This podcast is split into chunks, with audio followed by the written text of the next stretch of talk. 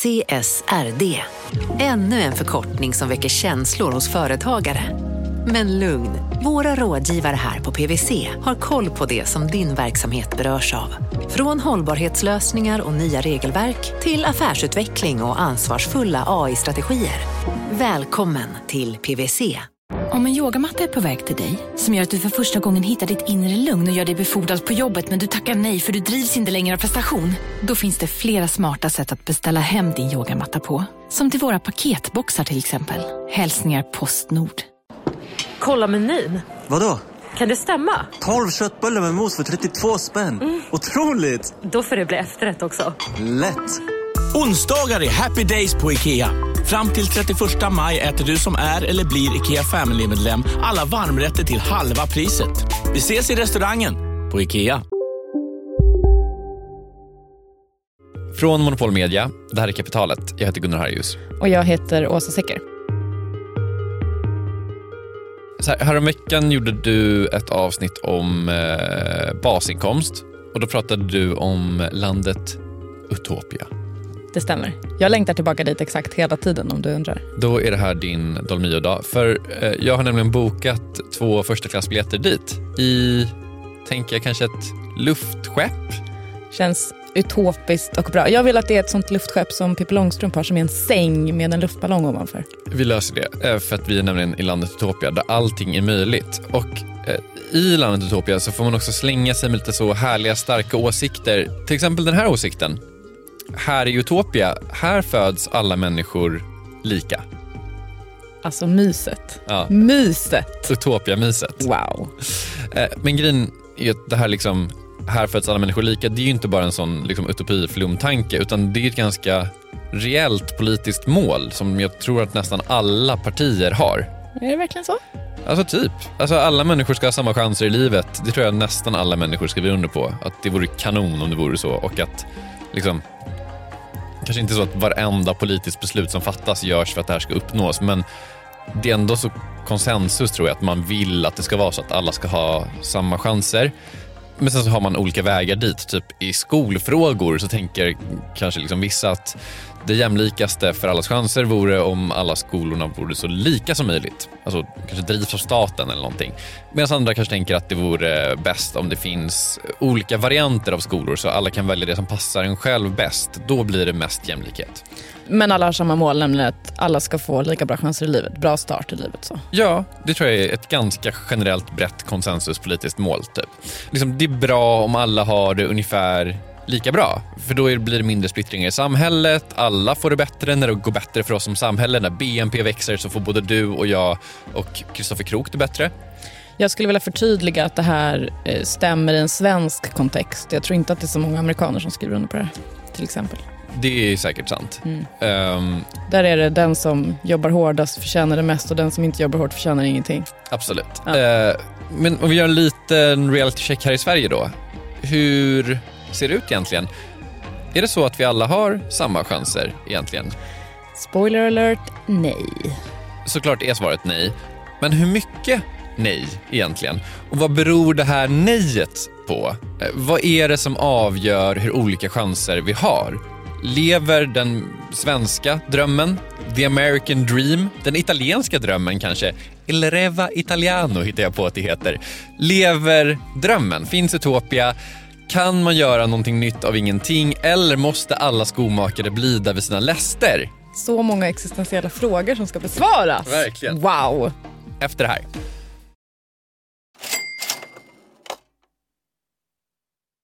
Vi sponsras av Storbrand Asset Management som ju förvaltar över 1000 miljarder norska kronor, bland annat för SPPs eh, många pensionssparare. För två år sedan så investerade Storebrand i drygt 60 tåg, alltså tågvagnar, eh, som rullar mellan London och Skottland. De leasar sedan de här tågvagnarna till tågoperatören som alltså kör tågen och säljer biljetter och sånt eh, med ett avtal på 27 år. Så britterna får nya fina tåg och Storbrands kunder, eh, däribland alltså SPPs pensionssparare, får en inflationsskyddad avkastning med låga risker under lång tid. Det här är ett av supermånga exempel på hur pensionskapitalet i växande omfattning bidrar till att bygga samhället och inte minst till att klara klimatmålen. Det behövs elproduktion, elnät, batteriparker, nya transportlösningar och allt möjligt. Bara i Europa antas investeringsbehovet för att klara klimatmålen uppgå till tusentals miljarder dollar. Och det här är ju pengar som ganska ofta saknas i statsbudgetarna. Däremot är det här pengar som pensionsbolagen kan vara med eh, och stoppa in, vilket ger pensionsspararna en fin avkastning under lång tid samtidigt som man är med och ställer om samhället. Vi har gjort ett helt avsnitt om det här eh, som man kan lyssna på. Det publiceras här i Kapitalet i mitten av maj. Ratta gärna in det om ni vill lära er mer om hur det här funkar. Men tack säger vi till Storbrand Asset Management som ju investerar i alla tänkbara tillgångslag, bland annat för pensionsbolaget SPP. Och tillsammans försöker ju vi, Storbrand och SPP, öka medvetenheten om hur pensionerna funkar och vilken roll pensionerna spelar i samhället och i ekonomin.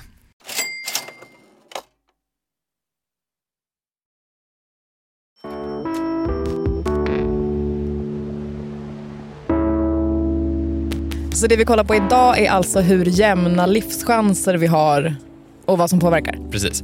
Jag tror att alla är med på att vi inte har samma livschanser. Alltså om dina föräldrar är multimiljonärer så kommer du ha lite andra chanser i livet än om dina föräldrar är medelklass eller arbetarklass. Och sen kan man ha lite olika åsikter om det. Ja, och de flesta här i Sverige som du var inne på tror jag nog tycker att det vore bra om vi alla hade ungefär samma chanser. Men det är ju svårt att komma runt vissa saker. Typ då, om din pappa är rik så är det ganska troligt att du också är ganska rik. Men så här då, vad händer om din farfars farfars farfars farfars farfars farfars farfars farfars farfars farfar var rik? Hur påverkar det dina chanser? Var det tio farfars där? Ja. Wow. Ja, det är en bra fråga. Det är en bra fråga eh, med ett svar. Ett svar som eh, man hittar om man ringer till Hi, buongiorno. Hi, hi Gunnar. Hi. Italien. My name is uh, Guglielmo Barone, and I'm an economist, and uh, I I worked for 15 years for the Italian Central Bank, the Bank of Italy. Idag jobbar Guillermo Barone på eh, universitetet i Padua. Äh, Det är samma universitet som Galileo Galilei och Nicolas Copernicus jobbade på. Eh, Innan dess så bedrev han alltså sin forskning på italienska centralbankens forskningsavdelning. Och då tittade han på det här med jämlikhet och vad som styr ens livschanser. Ja, det kan man säga. En av de saker som man tittar på när man undersöker livschanser kallas för intergenerationell mobilitet. Det, säg det tio gånger snabbt. Eh, det är i princip liksom, hur ser klassrörligheten ut över generationsgränserna? Alltså om du är eh, arbetarklass, hur stor chans är det att dina barn är arbetarklass eller någon annan, en annan klass? Liksom, den typen av grejer kollar man på. Eh, i ett samhälle med lite intergenerationell mobilitet så är det svårt att göra klassresor. Eh, Är dina föräldrar fattiga så kommer du också vara fattig. Är dina föräldrar rika så är det i princip en garant för att du också kommer ha stor framgång i ditt liv.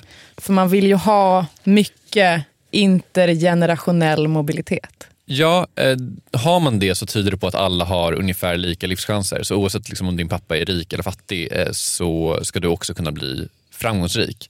Liksom, om massa barn till typ, fattiga, om de blir läkare och jurister så är det ett tecken på att de har haft bra livschanser trots sin liksom, intergenerationella börda? Frågetecken. Jag hittar på det ordet nu bara så ni vet. Bakgrund. Bakgrund. Ja. Ja. Eh, fattar. Eh, Och den här delen då, liksom mängden livschanser eller bristen på livschanser, det är det som eh, Gelmo är intresserad av. I'm very interested in why uh, why in, some cases uh, advanced economies can stop growing, and because this is the, the, the very Italian case. And uh, there are many reasons for that. And one of these is uh, lack of opportunities, a lack of social mobility. Han menar att en av grejerna som har hänt i Italien eh, med liksom den italienska berömda stagnerade ekonomin, det är helt enkelt lack of opportunity, alltså brist på möjligheter, brist på intergenerationell mobilitet. Eh, Och det har gjorts massa undersökningar på det här såklart. Eh, Och det man brukar kolla på, det är då två generations mobilitet. Jag, jag antar att det är liksom korrelationen två generationer. Alltså far, son, mor, son, mor, dotter. Precis. Oftast är det far son man har kollat på. PGA män är de som har haft förmögenheter och möjligheter i världen överhuvudtaget. Eh, så- har haft det lite göttigare. Lite bättre måste man ju säga. Eh, och eh, det man kollat på det, det är liksom korrelationen mellan pappans ekonomiska och sociala status och sonens eh, status. And Italy belongs to, among advanced countries, Italy belongs to those with the low mobility, together with the US and the UK, uh, despite of very different social and economic models. On the other side, there are uh, countries with a, a very high mobility are the Scandinavian ones. Så Italien, liten mobilitet. Skandinavien, stor mobilitet. Mm, precis, man brukar anse att eh, Skandinavien har ganska bra intergenerationell mobilitet. Eh, men det är då man tittar över två generationer. I Italien då, att det är liten mobilitet där. Eh, det finns massa olika förklaringar till det. En av dem är att utbildningssystemet är väldigt ojämnt. Dels över landet men också liksom eh, över inkomstgrupperna. Eh, och också att olika högbetalande branscher har haft väldigt så här höga inträdesbarriärer. Den typen av saker.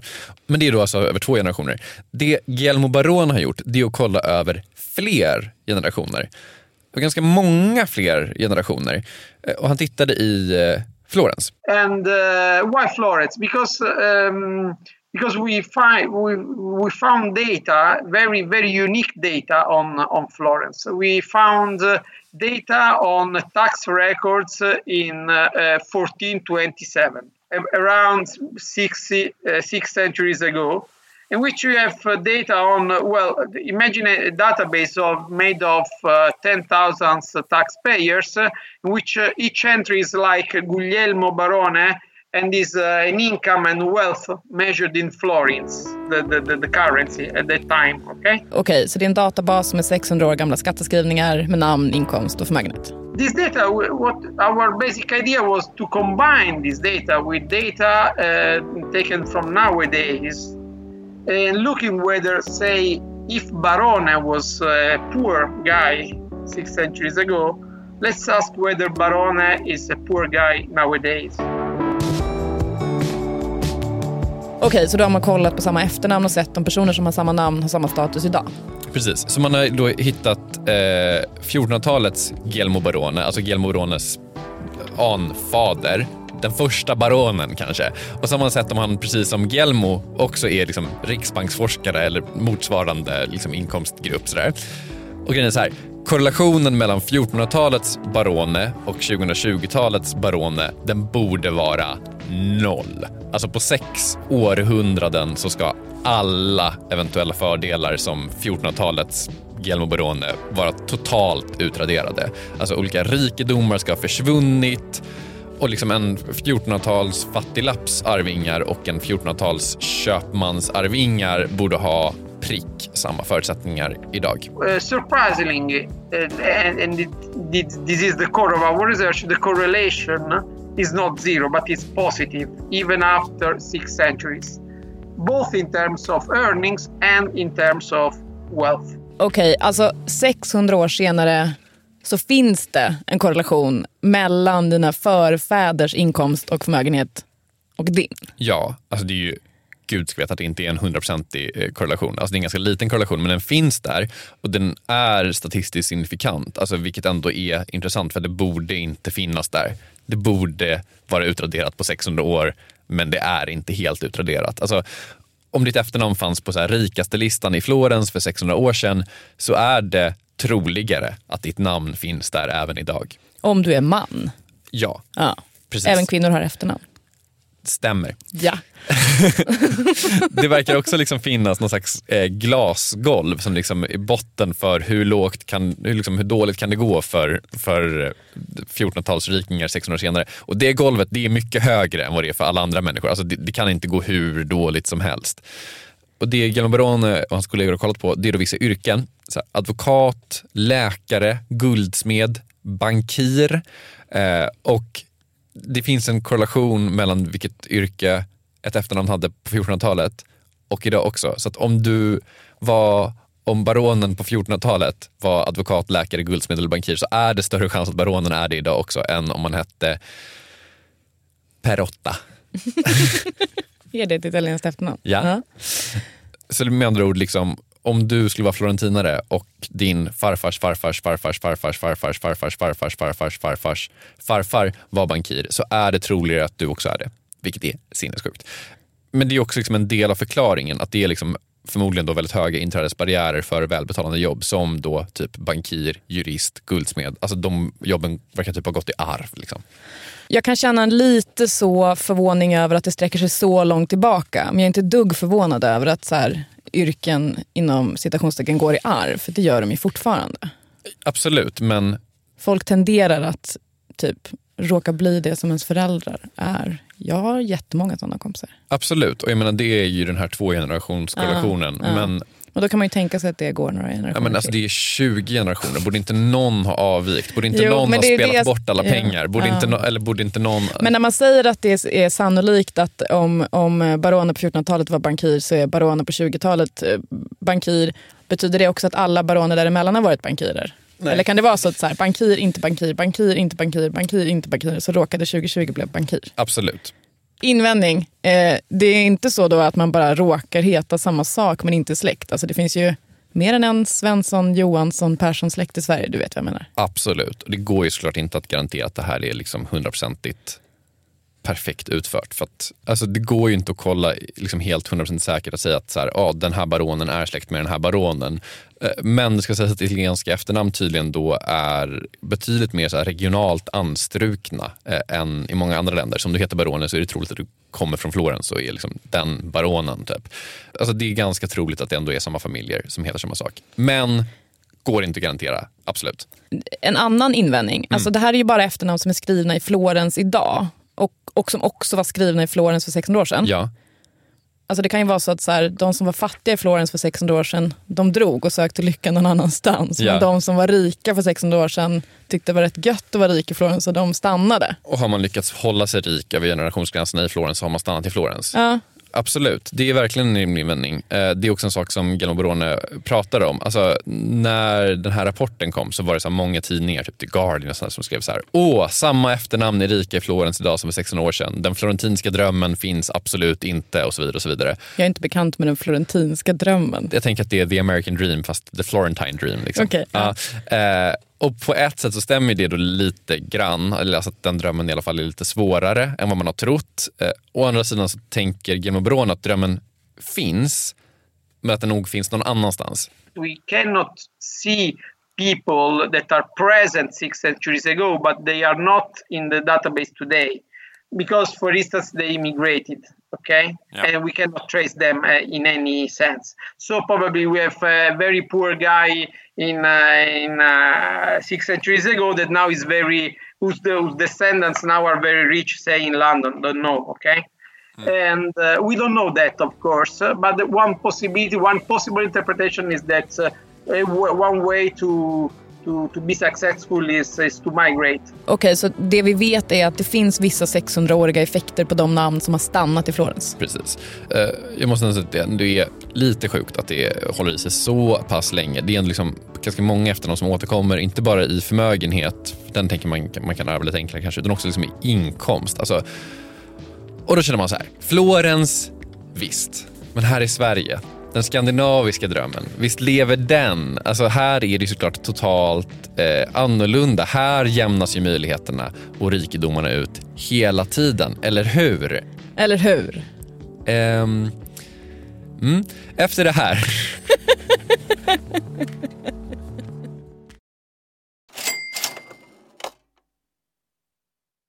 Kapitalet sponsras av Master Exchange, plattformen där du som privatperson kan investera i låtar och får pengar varje gång de här låtarna spelas. Eh, vi berättade ju senast eh, om barnlåten Puff the Magic Dragon som noterades av Master Exchange under våren. Nu har utdelningen på den låten kommit, eller royaltyn som vi säger i musikbranschen. Eh, den ligger på drygt 12% i årstakt och det här är ju en avkastning som är helt okorrelerad till eh, börsen. Till och med Goldman Sachs har börjat skriva om just musik som investering eh, just ur det här perspektivet. Nu finns en möjlighet att investera i en ny låt. Eh, låten heter Boss Bitch och den är av Doja Cat som, alltså jag ska inte säga att jag är superdeep här men det är ändå en, en person som jag vet om det är. En, en världskändis. Den här låten gav baserat på förra årets spelningar en avkastning på drygt 13% Master Exchange har just nu en väntelista på registreringar. Det, det går lite för bra för dem kan man säga. Men skriver ni in kapitalet som promo code så kan ni runda kön och ansöka om andelar i låten Boss Bitch ändå. Om ni investerar helt vanliga pengar, det är inget krypto eller sånt där. Så vill du investera i musik och få en avkastning som är helt okorrelerad med börsen och kanske inte minst för att det är kul att äga låtar eh, så kan man gå in på masterexchange.com och använda kapitalet som promocode så går man alltså förbi kön. Kom ihåg dock att alla investeringar är förenade med risk, men vi säger stort, stort tack till Master Exchange. Kapitalet sponsras av Karla, Jakob. Ja, bilar igen. Ja, det är härligt. På Karla kan man sälja sin elbil eh, på det gissningsvis smidigaste sättet i Sverige. Eh, Karla har ju ett, nästan ett komiskt högt användarbetyg på Trustpilot. Mm. 4,8 av 5, vilket jag typ aldrig hört talas om. Nej, det är väldigt, väldigt högt. Eh, Man knappar in lite info om bilen på sidan, sen får man en gratis värdering och ett bud. Accepterade budet kommer Karla och hämtar upp bilen gratis och sätter in pengarna innan de kör iväg. Inget mer än så. Rätt fantastiskt. Nej, det är faktiskt Ja. helt otroligt. Och eh, det kan bli ännu mer eh, otroligt än så. eh, För att vi har nämligen en rabattkod som ger dig 2000 kronor extra för bilen. Så om du säljer din bil så får du två lax extra. Stämmer. Bara sådär. Koden är Monopol och den uppger du när du har värderat bilen och pratat med Karlas inköpare. Koden är giltig till sista maj så att passa på om du går i säljartankar. Jag undrar om vi haft en kod som har gett två lax bara sådär någon gång. Nej. Det är helt otroligt. Man behöver en bil förvisso. Absolut, så det är inte, kanske inte bara sådär, men det är ändå 2000 kronor extra. Väldigt bra. Ja. Så sälj din elbil eller laddhybrid till Karla. Du får 2000 kronor extra med rabattkoden Monopol. Eh, hoppa in och kolla på karla.se, Karla Museet. Där kan man också köpa bilar ska jag tillägga. Verkligen. Vi säger stort tack till Karla.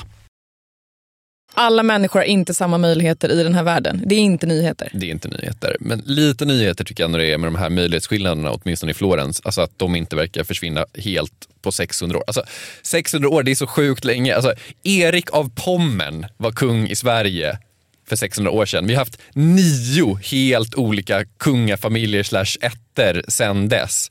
Alltså släkten Grip, som Erik av Pommern var en del av, den slocknade i Tyskland på 600-talet. Alltså liksom inte ens kungaätterna har liksom överlevt på 600 år. Det enda som verkar ha överlevt det är att det är lite troligare att en florentinsk guldsmeds efterlevande är guldsmed idag än att en florentinsk bondes efterlevande är guldsmed idag.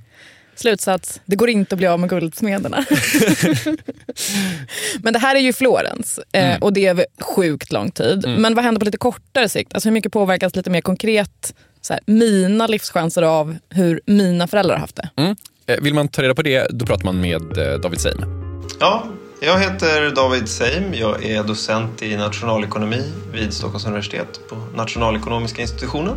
Mitt huvudområde är liksom offentlig ekonomi, så jag är intresserad av eh, statens eh, aktivitet i samhället och hur det, hur det, hur det ska liksom dels utföras liksom på ett optimalt sätt, men också hur de olika interventioner som staten beger sig in på, hur det påverkar ekonomin. Liksom om man ändrar skatten på arbete, vad händer med folks eh, vilja att arbeta eller om man bestämmer sig för att beskatta förmögenheter, liksom, vad händer då? Börjar folk liksom bara flytta sina förmögenheter till andra länder? Den typen av frågor är jag intresserad av. Och en grej som har med offentlig ekonomi att göra, eh, som David har kollat på också, det är då vilka möjligheter olika människor har. Men möjligheter är enormt svårt att, att mäta. Så det vi gör då är att vi mäter inkomster istället. Men inkomster är någonting som är realiserat. Och det kan ju vara så att om jag växer upp i en väldigt rik familj då med stora möjligheter, ja då kommer ju förstås eh, mina möjligheter vara oändligt stora kanske. Men, men inkomsten kommer liksom inte att, att mäta det eller kommer att liksom kunna ja, mä- mäta liksom möjligheterna. Alltså typ om du kommer från en superrik familj men väljer att bli inte, volontär eller sjuksköterska eller väljer att inte göra någonting alls och bara så här glassa runt på Rivieran i massa år. Då kommer ju då dina inkomster inte alls reflektera dina livschanser. Inkomstkorrelation är alltså inte det perfekta måttet på livschanser. Nej, men det är så nära man kommer, tänker man. Alltså hur ska man annars mäta det? Det är ganska svårt och ingenting är perfekt. Men en grej som man kan kolla på, eh, som David och hans kollega Arash Nikoei har kollat på, det är eh, hur stor del av den ekonomiska ojämlikheten som går i arv. Alltså ganska bokstavligen. Alltså de har tittat på vad som händer med den ekonomiska ojämlikheten i ett samhälle när någon ärver pengar.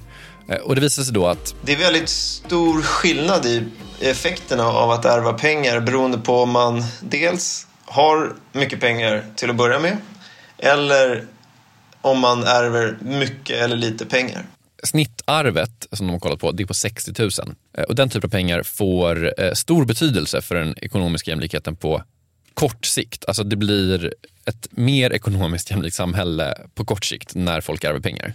För att man får de här pengarna och då är man rikare helt enkelt. Precis. Eh, Men på lite längre sikt så händer någonting annat. Och det vi ser är att de 60 000 kronorna, de konsumerar man upp inom ungefär sju år. Så man spenderar de pengarna på att köpa bilar, vad det, nu- vad det kan vara. Medan de personerna som eh, antingen inte är jätterika till att börja med, men som ärver stora pengar, det vill säga har rika föräldrar. Eller de som är rika och också får stora arv. För dem så ser vi att eh, det här ärvda kapitalet, det bara växer över tid. Så att man får liksom ett stort arv och sen istället för att liksom vi skulle se att det här försvinner över tid så är det snarare så att det bara ökar i betydelse. Och det är till och med så att de också konsumerar. De, det, det är inte så att de liksom bara sparar deras arv och eh, låter det växa. Eh, utan de har till och med eh, de har, de har så, så pass hög avkastning på sitt arv att de till och med har råd att liksom, ha ungefär lika hög konsumtion som, eh, som den där gruppen som inte fick så stora arv. Och det här förstås är ju väldigt viktigt om man tänker just på, på eh, förmögenhetsfördelningen därför att det betyder att eftersom de som inte får så stora arv eller inte, inte har så mycket pengar, eftersom de bara konsumerar upp eh, sitt arv medan för de andra så växer det här kapitalet över tid. Då leder ju det till att liksom ökade förm- förmögenhetsskillnader mellan de här två grupperna och så som ökar på arvens betydelse för eh, förmögenhetsfördelningen. Lite mer kortfattat, när pengar går i arv så ökar skillnaden mellan rika och fattiga. Eh, Eller rika och inte så rika. Eh, Så ju fler generationer pengarna går i arv, desto mer ökar klyftorna. För att folk med mycket pengar får de ärvda pengarna att växa medan människor som inte hade så mycket pengar till att börja med istället konsumera de här pengarna. Precis. Och då går det då att tänka, okej men kan inte folk med lite mindre pengar bara skärpa sig och inte köpa en jävla bil för pengarna utan faktiskt göra någonting bra som får de här pengarna att, att växa? Lite elakt. Men visst, det, det går att tänka så. Mm. Det du försöker säga nu Åsa Secker, det är att du tycker att folk som ärver 60 000 är puckade. Väldigt konstigt sagt av dig, för det är de ju såklart inte. Det har jag väldigt svårt att tro. Jag menar, det här är ju verkligen den stora majoriteten av, eh, av allihopa. Liksom. Eh, Så jag har väldigt svårt att tror det. De har ju liksom, skiljer sig inte åt heller i termer av hur deras liksom, portföljer av förmögenheter ser ut innan de får det här arvet. Man kan till och med, vi kan till och med ta bara isolera de personerna som har precis samma förmögenhetsnivå men som ärver olika mycket kapital. Båda de, om man tittar på de två grupperna så har de ungefär samma andelar, finansiellt sparande, finansiellt, finansiellt kapital eller, eller liksom, eh, bostadskapital i deras portfölj. Så eh, väldigt svår, svårt att tro att det skulle drivas åt det. Dessutom har de, liksom, är de, har de samma nivå på eh, utbildning och, och, och så. så att, jag, jag tror inte att det är förklaringen. Med andra ord väldigt konstigt och elitistiskt tänkt av dig Åsa. Förlåt. Vad det snarare eh, kan tänkas bero på det är då att det finns vissa typer av sparformer som kräver jättemycket kapital för att man överhuvudtaget ska kunna investera i dem. Och 60 000 som då är snittarvet, det räcker typ inte superlångt helt enkelt. Okej, är det nu vi snackar sån eh, elite private banking, kör, man får gå in till ett särskilt rum och så får man kaffe, eh, jag vet inte. Ja, det kan det säkert vara. Men det det framförallt verkar vara är fastigheter. Alltså 60 000 är köpa bilpengar, men en halv miljon eller en miljon det är köpa fastighetspengar. Eh, vilket i Sverige har varit en väldigt bra investering för i princip alla som gjort det så länge jag kan minnas i alla fall. Fram tills nu, boom! Exakt. Eh, Plus kanske då om man ärver en miljon, eller mer kanske, så, Ja. så kommer man ju från en rik familj, annars så skulle man inte kunna ärva den typen av summor. Mm. Och då finns det ju en annan erfarenhet av att hantera stora summor så här, i familjen. Då kanske någon förklarar för en så här, nu ska du gå till den här jag vet inte, private banking-personen som hjälper dig att placera de här pengarna. Ja, exakt. Att du ska köpa skog för de pengarna eller någonting. Ja. bla bla bla. Så att jag Mm. menar, ärver man den typen av pengar så får man också mer bang for the buck. Liksom. Mm. Det finns också liksom evidens för att avkastningen på en given krona skiljer sig över förmögenhetsfördelningen. Alltså de som har stor förmögenhet tenderar att ha en, en högre avkastning på sitt kapital. Man kan liksom säga så här, det finns kunskap i de stora pengarna på något sätt. Liksom. Något slags mjuka värden i det här sammanhanget. Precis. Men om man tycker att jämlikhet är något eftersträvansvärt, Mm. vilket vi väl konstaterade i starten, Många tycker det. många tycker, eh, då tycker man ju antagligen att det här inte är eftersträvansvärt. Troligtvis inte.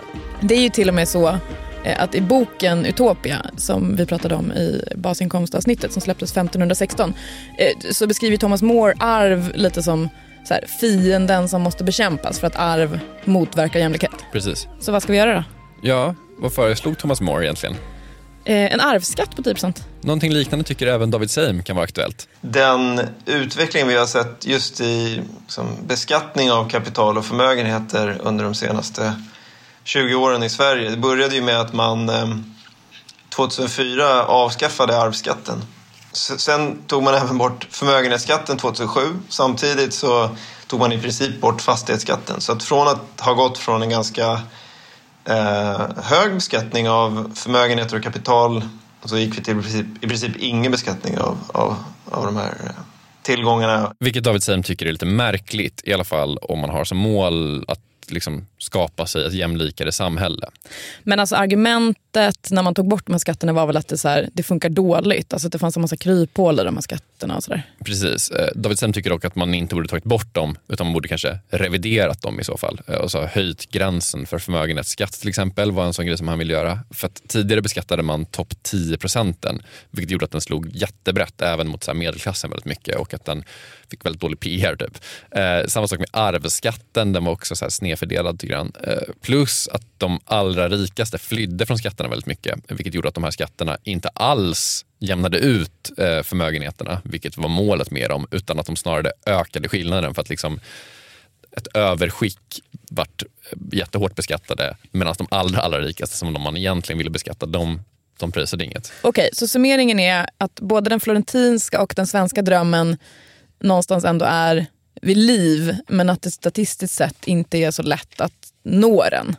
Och David Seim tror att Thomas More hade rätt när han formulerade sin utopi. Mm. Jag känner lite hopp. Jag känner inte att jag liksom lämnar det här avsnittet med ett mörker inom mig. Nej, men vet du vad vi gör? Vi, vi, här, här, här, så. Nu är vi tillbaka på luftskeppet. Ah, känner du det? Jag känner vinden i håret. Ja, det, det finns här borta. Vi har ett land som vi kan skapa för oss själva här. Mot Utopia! Verkligen. Med det är kapitalet slut för den här veckan. Vi som gjort det här avsnittet heter Gunnar Harjus och eh, Åsa Secker. Tack Åsa. Tack Gunnar. Kristoffer Krook har slutmixat det här avsnittet. Låt mig påminna er om att gå in på kapitalet.se support om ni gillar oss. Det vore, ingenting gör oss gladare. Jakob screenshotar all support i vår Slack-grupp och så, så, skick, så liksom börjar det rinna glädjetårar ner för våra kinder. På riktigt händer det här varje dag, att jag blir rörd. Jag kan också känna så här, har du lyssnat så här långt, men då är du en person som tycker om oss tillräckligt mycket för att signa upp på det här. Jag håller det bara är så. Om ni hänger kvar så får ni höra ett reportage som Jakob har gjort eh, åt SNS. Det handlar om integration och arbetsmarknaden. Lyssna på det, det är faktiskt toppen. Hej då!